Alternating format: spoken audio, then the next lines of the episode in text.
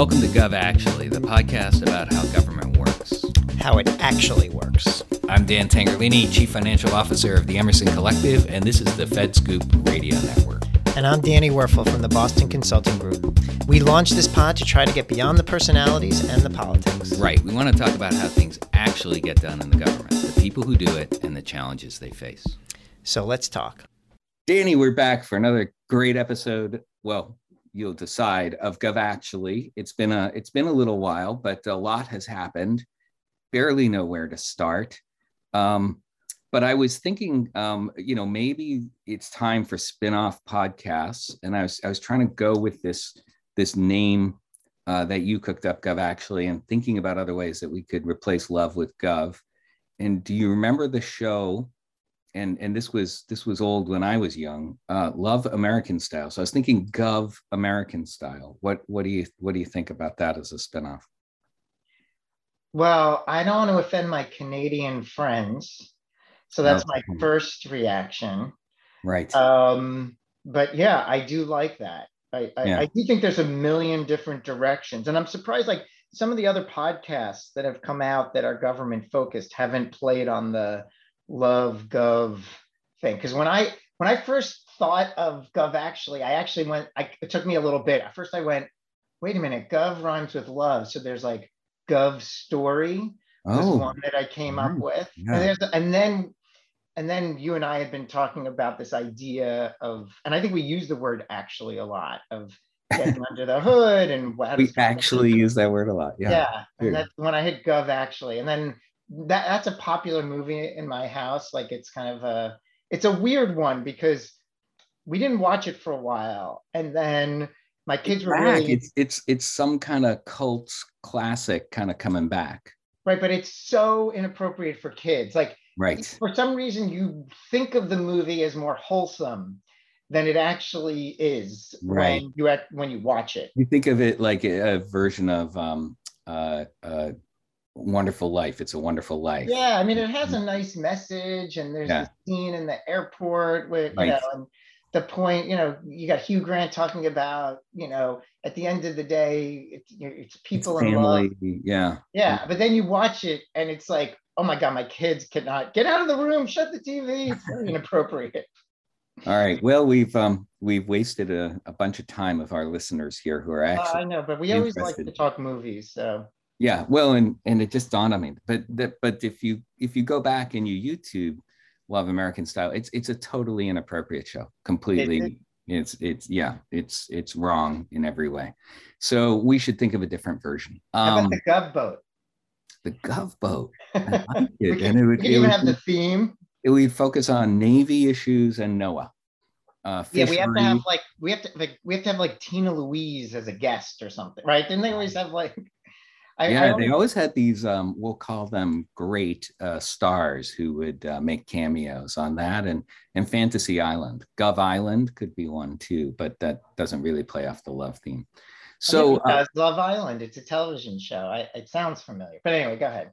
Anyway, so it seems like we might actually be in a version of Infrastructure Week. I know we've covered this a couple of times, but the bill has passed, and now it's on to what we would consider the most exciting part. Forget about the politics and the personality and the whip count.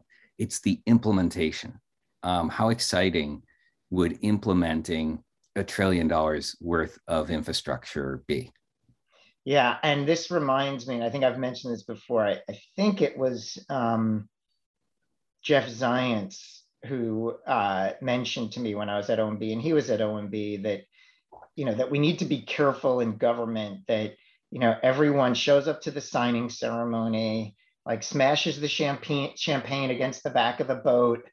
You know we've we've created this great policy at the gov boat. And then uh, and then everyone walks away feeling great about themselves and then you've got to implement. And yeah. Jeff would be a good person to make that comment because you think about the affordable care act and you know so much energy went into sharpening the axe of the legislation itself and it was complicated to write the policy but then the implementation was orders of magnitude uh, more challenging, and they didn't sharpen the axe enough. And we all know what happened on October 1st, 2013.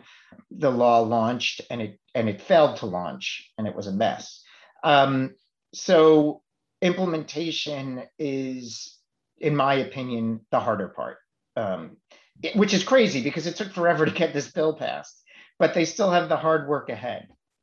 Well, um, um, Mayor Williams, who I had the pleasure of serving under here in DC, once said uh, to me that to plan is human, to implement is divine. Um, and and I think that you know writing the bill as hard as it is then confronts you know the actual reality of systems and processes and and this bill much like the american recovery and reinvestment act the, the ARRA bill and the obama administration otherwise known as the stimulus bill leverages existing programs for the most part and puts substantial resources through those existing programs. So a big chunk of the implementation mechanism is already in place, but those mechanisms are not used to these levels of resources. There's a couple of different angles here. Yeah, there's um, a lot more throughput, a lot more money going through the, the system. Um, and when you scale the amount of dollars going out, some things scale very fluidly and are not a big deal. Other things don't scale fluidly and require and, and create a completely different risk profile that um, that needs to be managed. And part of it depends on you know what what your objectives are around transparency, oversight, you know, how the tension of getting the money out the door quickly versus doing it in a way that makes sure that you're doing it correctly. Um, and I think when I think about um, infrastructure, my the first thing that pops into my head as being different and worrisome from a risk standpoint is oversight and what I mean by that is, and you you you you're much more close to to to having experience at, at state and local levels and local jurisdictions. But let me throw this question out at you. You know, you and you're from Massachusetts. So think about the big dig, right? A, a big infrastructure project with a lot of challenges in terms of over budget, over cost, delayed, the whole thing, right? Um, now, imagine the infrastructure bill comes out and then you have multiple big digs going on simultaneously, whether in the Northeast corridor or other locations. And a lot of the people on the ground in who are going to be working these projects have never really had the responsibility of large capital programs before. So it's just one of the things that pops out at me as being of concern is just the project management elements of large capital programs, multiple maybe in some jurisdictions. So do you, is that, is that a risk? Do we have a risk of multiple big digs going on simultaneously? Well, there there is this um, there is this uh, if you remember during the stimulus bill this question of shovel readiness. Yeah, uh, I've heard the discussion now of shovel worthiness. Um, there was the great example of the high speed rail component of the Recovery Act, which um, uh, did not produce uh, the, and I, I, think even big supporters would say did not produce the results that they were hoping for in terms of, you know, sparking a, a, a new century of, uh, of high speed rail in the United States, in part because the processes for big projects in particular um, require a multi year process of environmental review, options analysis. And those things don't get started unless people have a real sense of where the money is going to come from. And so there are very many fewer of those types of projects than there are, you know, resources currently available, at least theoretically available under this bill. So now you have to move to smaller, more incremental investments, which some people would say is is probably better and smarter anyway. You know, in theory, the resources are there to replace existing bridges or or renovate um, uh, uh, existing you know roadways, uh, create you know um, uh, uh, you know, overcome maintenance backlogs. And I think, I think so. That's the that's going to be the tension. Is it going to be simply repairing what we have in the way of a transportation infrastructure? Is it going to be making a, a big, you know, is it going to be making some big um, throws at where where we should be headed? Um, is it going to be modernizing the infrastructure? Uh, and I think that that's going to be where the implementation gets complicated, where people start asking, like, well, since we have this kind of resource, should we be, you know, replacing those tunnels between New Jersey and New York? I think that is one of the high priority goals. Uh, luckily, that project's been around for a long time, so there's probably every kind of NEPA review you need done. Um, but in other cases, I think that there, there's probably going to be a lot of like kind, you know, replace replacement and, and heavy maintenance. Yeah, you know, it's interesting. When the Recovery Act passed in 2009, um, the emphasis was stimulus, was jobs, was putting money in the economy because we were coming out of the financial crisis, the fall of Lehman, all of that, right? And if you recall, like the first stimulus bill was the rescue of the troubled asset relief program. And uh, President Obama was elected, and the whole platform was well, Wall Street got its money. Now it's time to give money to Main Street, right? And the idea was to, to invest in shovel ready projects more as a way of stimulating the economy and getting and getting jobs and money flowing in as much as it was around you know our crumbling infrastructure. Now we're in a different place. You know we have we have more of a labor shortage. Um, i think there's debate around uh, the fundamentals of our economy right now. We have a weird situation where we have high and rising inflation and a labor shortage which is I think, unprecedented based on the articles I read this weekend. Um, the emphasis here seems to be more on crumbling infrastructure and and and depending on who's talking also the opportunity to upgrade the infrastructure and make us more uh, modern for climate change so for example like imagine a world in which there are charging stations for electric cars scattered more regularly throughout the United States, which would enable more demand for electric cars going forward, which would have positives on climate change. Those might not be as shovel ready as the Recovery Act dollars were, but today's bill is, in my opinion, a little bit more around the infrastructure than the economic stimulus. You know, that's the um, that's the interesting thing, particularly in in infrastructure investment. There is this um, when I when I was uh, when I was running Metro, I remember the board asking me, "Why does everything cost more and, and take longer than than you guys estimate? Why don't you just add twenty percent to the the cost and the time on everything, and then and then you'll come in precisely right? right? Or why are you always? It feels like wrong."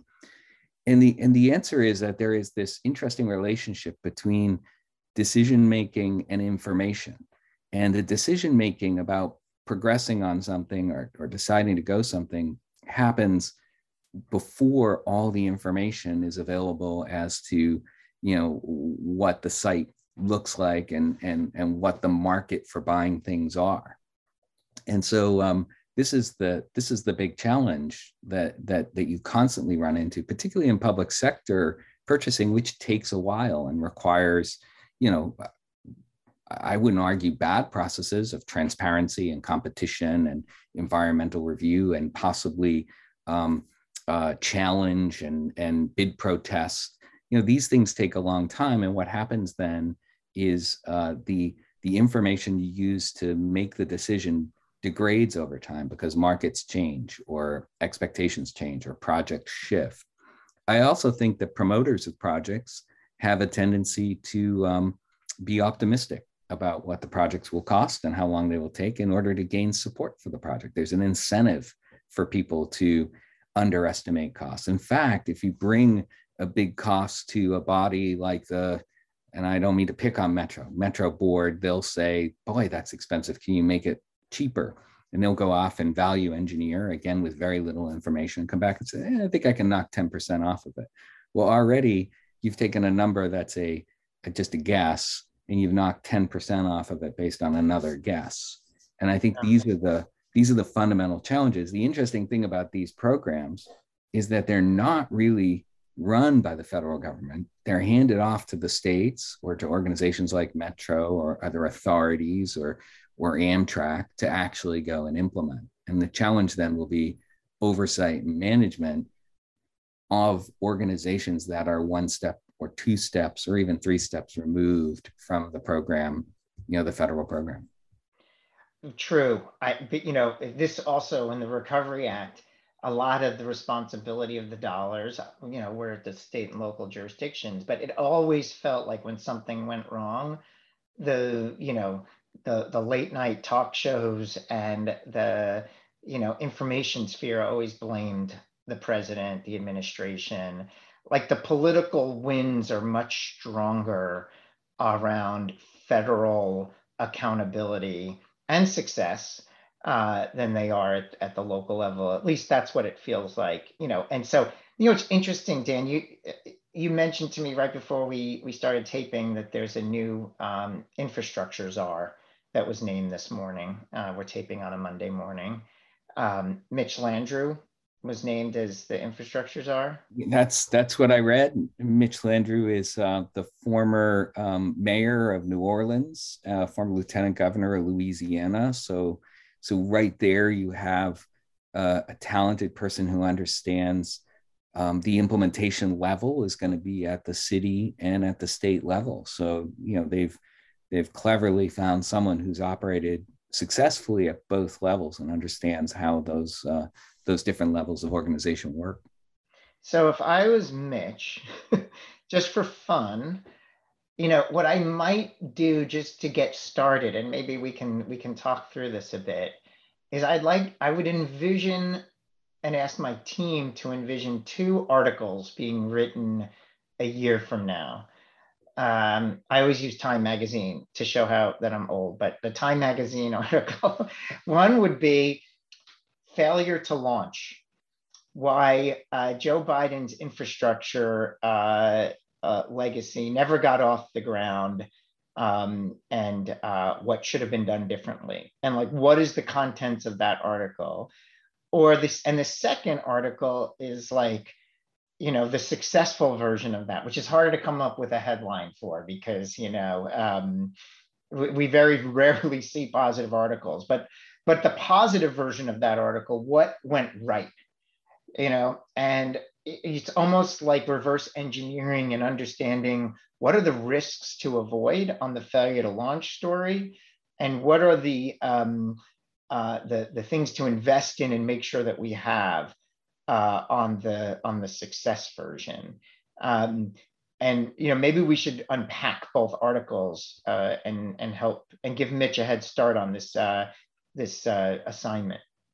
Let's uh, let's take a quick break, refill our coffee mugs so that we can be uh, fully present in mind when we uh, dive into you know what the risk side is on your failure to launch article and what the what the methods maybe that could help the uh, the alternative article get written. Well, I, and in the break, I'm going to come up with a, headline for the for the positive article because I need the I need the juxtaposition I of the failure to launch, the sad uh, cover of Time and then the triumphant cover of Time. Smooth sailing or something like that, or uh, the Gov boat, smooth sailing on the Gov boat. smooth, smooth sailing, yeah. No, I think that that might be people might not. I think people would read the article, but they might be surprised by the content. Then. Right. All, All right. right, we'll come up with something better at the break. Okay, cool. Gov Actually is brought to you by the good folks at the FedScoop Radio Network. Be sure to check out what is happening on the forefront of government technology innovation at FedScoop, as well as the most important issues facing cybersecurity professionals at Cyberscoop. GovActually is also supported by the Boston Consulting Group and the Center for Public Impact. Danny, we're back, and uh, apparently you've concocted a great title for the Alternative Time magazine article. I have. I phoned a friend. That friend was Dan Tangherlini. great guy, I hear. He's yeah. amazing. Yeah, and thank he you. came up with um, uh, bridge to somewhere, which I love because that plays off the, the, the, the, the bridge to nowhere failed, you know, kind of infrastructure rubric that comes up. So, so you have on one hand, the article to envision failure to launch, how, how Biden's big infrastructure play never got off the ground, or bridge to somewhere, how, um, how Biden uh, capitalized on his big win um, uh, to get you know projects going that, that, that every every American is feeling um, positive impact on. Um, and seeing the results of it, and it's fueling his uh, his popularity, if you will. so um, if yeah. you were if you remember, I was a transportation director, right? And there's nothing more fun than actually building a bridge. It's super technical and complicated and interesting, and it involves giant cranes. Um, so let's help Mitch build a bridge to somewhere, and in doing so, try to figure out ways that he can avoid the uh, failure to launch. Yeah. Well, I start for, for, and this might be, I am generally an optimist, but I'm also a worrier. So I start on the risk side. So let me throw a couple of things that, that are giving me tummy rumbles about the timing of this infrastructure bill. One is the supply chain, and two is the labor market right? Mm. And it would seem to me that in order to kind of get things moving, get shovels into earth and seeing progress and avoid the failure to launch with the pictures of the empty construction sites on all this money hitting the, the ground is you need people, you know, with, with hard hats and, and, uh, and other things doing the work. Um, and you need supplies. And right now it seems we have uncertainty on both. Well, but it, I think that there is a um, there is you know, and I I was listening to the Sunday morning talk shows, and it was all about inflation, inflation, inflation. By the way, uh, the number one uh, way, you know, the number the the thing that has the most impact on inflation, at least course according to my macroeconomics uh, professor was expectation of inflation. So the more sounds like a vicious it to happen, yeah, yeah, the the more it's going to happen. Um, but I think that you know one of the concerns that you hear is, wow, this infrastructure bill is gonna is gonna cause inflation by coming into an already you know complicated labor and supply market. I think it ignores the fact that infrastructure of the sort we're talking about, or is generally considered in the bill, does not happen tomorrow. You know the the first kind of motion. There's all this kind of it's kind of like a Tai Chi thing. It's a very slow and intentional and continual process that builds momentum. Uh, when I was working on the highway programs, the outlay uh, uh, estimate for your average highway dollar was seven years. Hmm. And in the first couple years, it was it was you know single digit percentages, and it swelled in the third, fourth, fifth year, and then tailed in in year six and seven. So I I actually think that this program is probably going to be more along the lines of that kind of you know uh, uh, distributed outlay over time because it's going to come into things like you know highways and transit where there are a number of projects that are laying around but they are you know they they couldn't go and do the contracting before they had the resources to obligate against because you know that would be an anti-deficiency so um, they're going to all start scrambling. I mean, it'd be a great time to be a procurement person, but the actual stuff is really not going to start showing up, you know, in the train yards or or or even on a highway. I, I don't think for six, nine, 12 months at the earliest. Well, this is an interesting question. Uh, again, for Mitch, is what does the calendar look like? You know, what is where should they be three months from now, six months from now, um, and maybe imp- important to set expectations with uh, both people inside government and outside government of what a successful infrastructure program looks like six months from now, you know, and and try to get ahead of the narrative a bit. Um, and I'm not just talking from a PR perspective, also just kind of like managing thoughtfully because I think sometimes you you churn and you waste resources and you create unnecessary strain when you um, when you set unrealistic ex- expectations of what what launch really means in a program like this.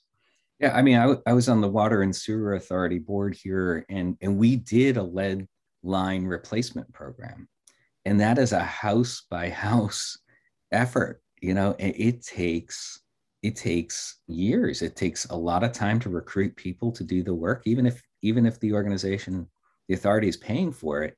You have to convince people that it's a good idea to dig up their front yard and rip that pipe out and you'd actually be surprised how many people said i'm i'm good you know so um, it's uh, uh, i think that and then you know this money has to show up in authorities that that that weren't ready for it that that didn't necessarily have expectation that they were receiving it they had a vague vague sense that there was talk about it but people i think a lot of organizations like well i'll believe it when i see it right? Because you don't start staffing up under the expectation that a bill passes Congress, uh, because we know that that's uh, the odds aren't aren't always that great. And a bill like this one, which has changed dramatically over its lifetime, you know, if people were staffing up for certain aspects of it, they would have been left out in the cold because big chunks of the bill changed dramatically. Yeah. So this, this reminds, for some reason, the thought pops into it. I remember uh, back when I was in government, there there was like a, one of the winners of the rank awards uh, we were just kind of looking for for winners to highlight for the white house and one of the winners was the guy who or the team that came up with the the laser that we shoot from the earth to knock satellites falling out of the sky and hit them and the math that goes into that like the speed the wind all of it is is extraordinary amount of variables that you're controlling for and it seems to me like we need to get more sophisticated in terms of which projects we choose. I mentioned the supply chain. It should be predictable potentially which which supplies are most delayed versus not you know converge on timing and expectation the labor market it, there may be ability to predict like which projects at which time are we going to have adequate uh, human resource and adequate supply chains uh, providing supplies for different projects versus just assuming those will be there. So I think in the Recovery Act, you know, there was no, there, there wasn't an issue as much on the supply chain or on people, so that didn't factor in. But now I think we have to kind of use my analogy from the first half of sharpening the axe to do a lot more of that now uh, here, given the world is different. I think I think there's some interesting uh, there's some interesting opportunities then for for Mitch and his team. One would be to say, okay, what are the immediate issues we're dealing with in the country right now, in which infrastructure dollars could have a very, very positive net effect? And I think you hit on it with the supply chain.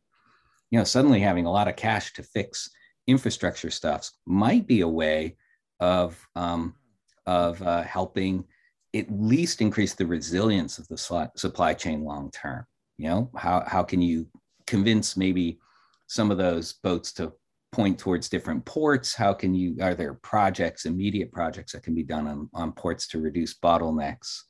Um, so that might be one of them.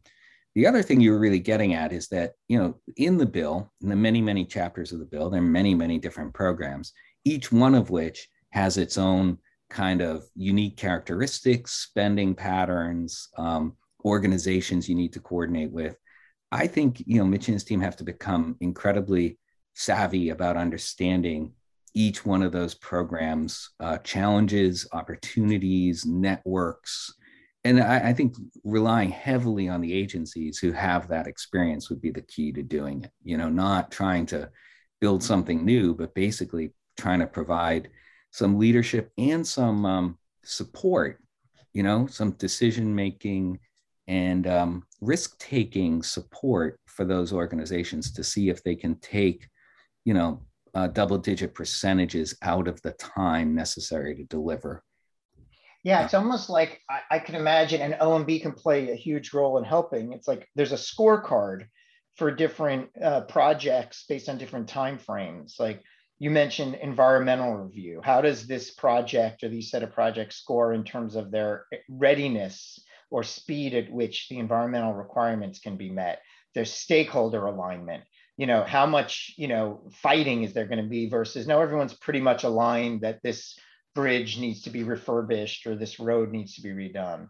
There's, as we mentioned, supply chain. Like, how does this score in terms of what we're seeing in terms of the supply of concrete or steel to this location in this time? There's labor. How does the labor market score? And so you can start to balance scorecard and have OMB help with that to start, you know, figuring out these projects have higher probability of successful launch and progress in the short term based on these predictable factors of, of, of obstacles or mile markers you have to hit, these projects score lower. And so those we should um, continue to work on them so that they score higher in the background, so that we're shifting stuff that scores higher to the front. Um, and again, I can't think of anyone better suited to run a scorecard program than uh, than OMB, who's done it before. Yeah, I think um, I think um, one of the things to consider though is that the projects that might score the highest on that scorecard are possibly the least innovative, are possibly they've probably been the ones that have been hanging around the longest, and and may reflect you know, may not reflect the dramatic transformation in hmm. technology, particularly in transportation, commun- telecommunications, even in water technology that's happened in the last, you know, two, three, four years. So I think I you're raising a good point. So you can score each one, but you have to take a step back and look at the enterprise or portfolio of projects. And you probably want to make sure there's a certain percent or footprint that are hitting climate change as a major, you know, Absolutely. And certain number that are hitting innovation and paradigm shift, um, even though they might score a little bit lower, so that your your overall portfolio is balanced with a mix of projects that will get off the ground quickly, but not might not be as exciting. You feel comfortable that you can go to the president and say, this infrastructure bill is hitting what we need to hit in the range of climate related improvements that are necessary and then also we're doing some creative innovation. We're testing different things, piloting different things that are important for future generations to learn from. Yeah, and the and the and the big challenge is that people are so afraid of the Solyndra story that mm-hmm. they that they'll steer away from. Uh, explain for our listeners the Solyndra story. Yeah, well, they're they're afraid of uh, of technology and innovation. What they want is tried and true. Well, Solyndra was a company that got a major infusion of money during the Recovery Act, and there was a scandal associated around Solyndra, its economics, its readiness. It's, it's a whole thing in a series of hearings, and it was a, you know, a drag on the overall momentum of the Recovery Act was kind of the Solyndra issue. Um, and so what you're pointing out is, and that was like solar panels or something like that, right? They were they were round solar panels so that they could get sunlight as the sun progressed against the sky without having to turn and tip the solar panel. Um, it was a cool idea, but it, it didn't recognize the fact that uh, solar panel like solar cells were actually cheap enough that making them flat was you know was a was a better way. It was very complicated to put them on the cylinder. You're raising a super interesting thing about about public sector that where where we disadvantage ourselves versus private sector in terms of innovation which is in the private sector i would argue there's a healthy r&d budget and culture and it's not the worst thing in the world to invest in something and have it fail because you're learning you're trying different things and that's why you place it in the r&d bucket. And most ceos and coos will know that their investments in r&d don't always pan out. Um, the hope is is that on net your r&d budget produces um, new innovations that uh, are better economically for shareholders and for the company right? But in government there's a fear of failure, right? And so, you know, it's like there's a gotcha like, ah, you invested in something that didn't work. And so that that is an abject failure, and you're a bad leader and bad manager and bad steward of taxpayer resources versus good on you for trying different things. And if you have two successes among five initiatives, and those two successes are paradigm shifting and helpful, that's great. Yeah, and I, I think that that's the challenge in infrastructure because it's it's concrete, steel, um, you know it, it's it's you know designed to last for decades. So you have to kind of predict future uses. You have to predict you know evolution and change. And so it's very hard to, to innovate in infrastructure and in construction. So maybe where the opportunity for innovation then is in things like procurement. Um, we did some innovative work at, at dc's department of transportation where where we shifted to a lot of design build contracts rather than design bid build to take months and months and months out of the procurement cycle and shift some of the risk over to the private sector provider and builder of the projects maybe maybe that's where some of this emphasis can go is providing uh, tools and techniques providing shared platforms for the jurisdictions or the implementers to have fast ways of, of delivering outcomes. The other thing I think um, Mitch's team can do is provide cover for the people doing the work at the front line, you know, taking the risk and saying, look, I'll I'll take on some of the risk. You know, I'll, t- I'll take on the I'll take on the concerns the complaints so that you can take risk. What happens generally, as you know, in in government is if something bad goes wrong, if something bad happens, they try to find the lowest point on the totem pole that they can point to, right? And say, well, that happened down there. That was a out of control staffer in a regional office, rather than saying, you know, what uh, staffers in regional offices bring us your great ideas, bring us your, you know, and we'll take on some of the risk of uh, of actually implementing them and sending a signal very, you know, very widely among the organization that reasonable risk will be tolerated and innovation and application of technology is is one of the priorities of getting this stuff done so that people can get the benefit as quickly as possible. Yeah and i think you're raising another good point for for mr landrieu and his team which is we've learned a lot of lessons before. You know we've seen that there's opportunities to cut time down from a procurement. We've seen there's an ability for leaders to uh, to, to to to create pressure points and non-pressure points so there's less risk aversion at key choke points where things can either get done or fall into bureaucratic inertia um, there should be learnings from that you know kind of baked into the go forward versus um, you know, feeling like this is a, a new start uh, and we've never tackled this before. We may have never tackled this type of program before, but between the Recovery Act and even some of the recent lessons learned in terms of money going out the door on CARES Act, um, there's a lot of you know to dos and not to dos, you know, best practices, things to avoid. Um, all that can get baked in relatively quickly to a to a go forward plan. Um, this is not easy, but uh, but I think there's a, a lot that uh, that that can be put together and weaved together for a thoughtful action plan. It's not going to be perfect. Mistakes will be made. Um, but but there's an opportunity to, to, take only one step back and two steps forward. Um, and I hope the world tolerates some you know some mistake and some error for all the uh, opportunity that's there. And it would be a shame if like everyone runs to the first Solyndra they can find. And they're, they're, yeah. they're, they're going to do it. And at the at the end of the day if you actually look at the um the energy program in which they made those investments I, I think even tesla came out of that investment program. So it actually paid back the government everything that went out. They did lose the Solyndra money, but they made it back in other in other uh, investments, and the technology got progressed three, five, ten years. So I, I think that that's going to be natural. You know, um, there's this great book called The Great Bridge by David McCullough that describes the building of the Brooklyn Bridge.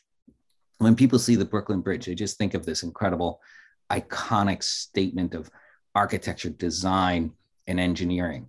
It was mired in endless scandal. The expression, if you believe that, I've got a bridge I can sell you, actually comes from the bond issuances from the Brooklyn Bridge.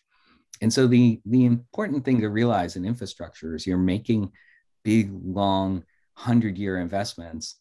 There is going to be concern, complaint, and even scandal. Go to Boston now. I, I grew up going to Boston every weekend to visit my granddad. And I remember the uh, Fitzgerald Expressway, the overhead expressway that went through downtown Boston. I was just up there a couple weeks ago, and the difference that the Big Dig has made in knitting that city back together and creating this incredible, you know, green moment in the middle of the city.